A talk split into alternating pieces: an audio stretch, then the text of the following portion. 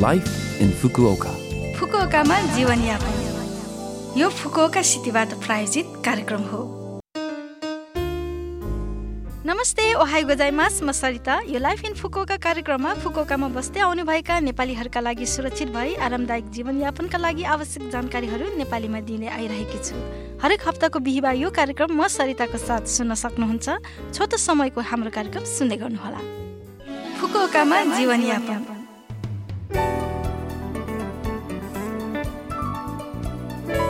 आजकल top knot hair स्टाइलहरूमा sumo रेस्लरहरूलाई सहरको वरिपरि देख्नु भएको छ कि? किनभने ओ जुमो जुई इची गाचु बास्यो भनिने जापानको राष्ट्रिय खेल सुमोको आयोजना भइरहेको छ।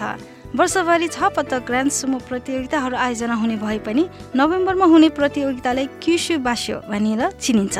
जुन फुकुओकामा आयोजना हुने गर्छ। यस वर्ष प्रतियोगिता नोभेम्बर बाह्रदेखि छब्बिस तारिकसम्म फुकुओका इन्टरनेसनल सेन्टरमा हुनेछ।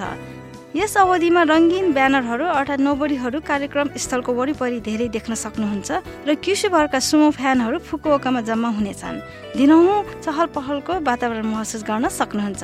यसबाहेक टुर्नामेन्टको समयमा फुकुओकाको सहरभित्र र वरिपरि विभिन्न स्थानहरूमा सुमो रेस्लरहरूका लागि ठाउँ बनाइएका छन् जसले गर्दा अवलोकन तथा स्थानीय समुदायसँग अन्तर्क्रिया पनि गर्न मिल्छ। टेलिभिजनमा पनि सुमो हेर्न सक्नुहुन्छ तर प्रत्यक्ष सुमो खेल हेर्दा जस्तोको अनुभव पनि गर्न सकिँदैन। खेल मैदानमा सुमो खेलाडीहरूको जोस देख्ने मात्रै नभई खेललाई समर्थन गर्ने असङ्ख्य फ्यानहरू पढ पछाडि के भइरहेको छ भन्ने कुराहरूको झलक आदि हेर्न पनि अति नै रमाइलो हुन्छ। फुकुकामा आयोजना भइरहेको यस अवसरमा तपाईँहरू पनि जापानको राष्ट्रिय खेल सुमो हेर्नुभए कसो होला? फुकुकामा जीवनयापन। यस पटक फुकुओका सिटी इन्टरनेसनल फाउन्डेसनको सूचना रहेको छ। फुकुओका सिटी इन्टरनेसनल फाउन्डेसनद्वारा विदेशीहरूका लागि सञ्चालित Fukuoka city consultation support centre अझ धेरै प्रयोगकर्ता मैत्री केन्द्र बनाउनका लागि पूर्ण निर्माण गरिएको छ।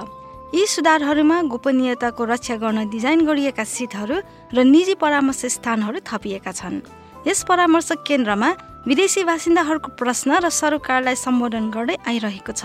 आवास प्रक्रिया रोजगारी स्वास्थ्य सेवा कल्याण बच्चा जन्माउने बालबालन र बालबालिकाहरूको शिक्षा आदि जीवनयापनका लागि विभिन्न पक्षहरूमा सहायता प्रदान गर्दै आइरहेको छ।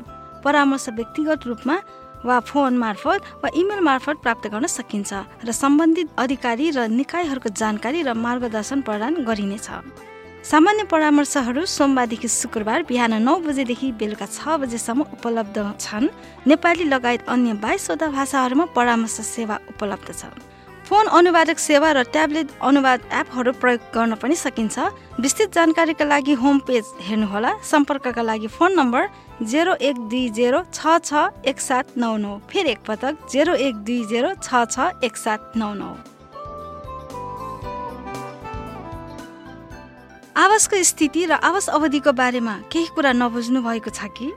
फुकोका सिटी इन्टरनेसनल फाउन्डेसनमा फुकोकामा बस्नुहुने विदेशीहरूका लागि निशुल्क परामर्शहरू प्रदान गर्दै आइरहेको छ। हरेक महिनाको दोस्रो आइतबारको दिउँसो एक बजेदेखि चार बजेसम्म प्रशासनिक वकिलद्वारा तपाईँहरूको प्रश्न र परामर्शको उचित सल्लाह दिनुहुन्छ। परामर्शका लागि इच्छुक महानुभावहरूले दिउँसो तिन तिस बजेसम्ममा काउन्टरमा सम्पर्क राख्नुहोला। अङ्ग्रेजी चाइनिज र जापानी भाषामा परामर्शका लागि अग्रिम बुकिङ गर्न आवश्यक छैन। अन्य भाषाहरूमा परामर्शका लागि एक हप्ता अगाडि सम्पर्क राख्नुहोला।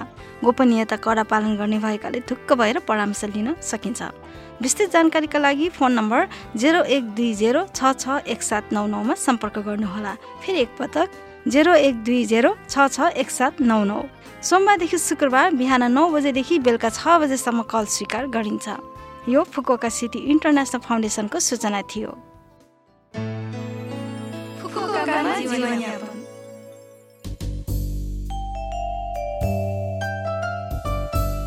यो हप्ताको लाइफ इन फुकोका कार्यक्रम तपाईँहरूलाई कस्तो लाग्यो? लभ एफएमको होम पेजमा गएर लाइफ इन फुकोका नेपाली भनी खोजी पोडकास्टबाट पनि यो कार्यक्रम तपाईँहरूको मिल्ने समयमा सुन्न सक्नुहुन्छ। त्यस्तै ब्लगबाट पनि यो कार्यक्रमको बारेमा जानकारी पाउन सक्नुहुन्छ। मेसेज पनि पठाउन सक्नुहुन्छ। हाम्रो इमेल ठेगाना रहेको छ seven six one at the rate love FM dot co dot JP आजको लागि बिदा हुन चाहन्छु। तपाईँहरूको दिन शुभ रहोस्। नमस्ते।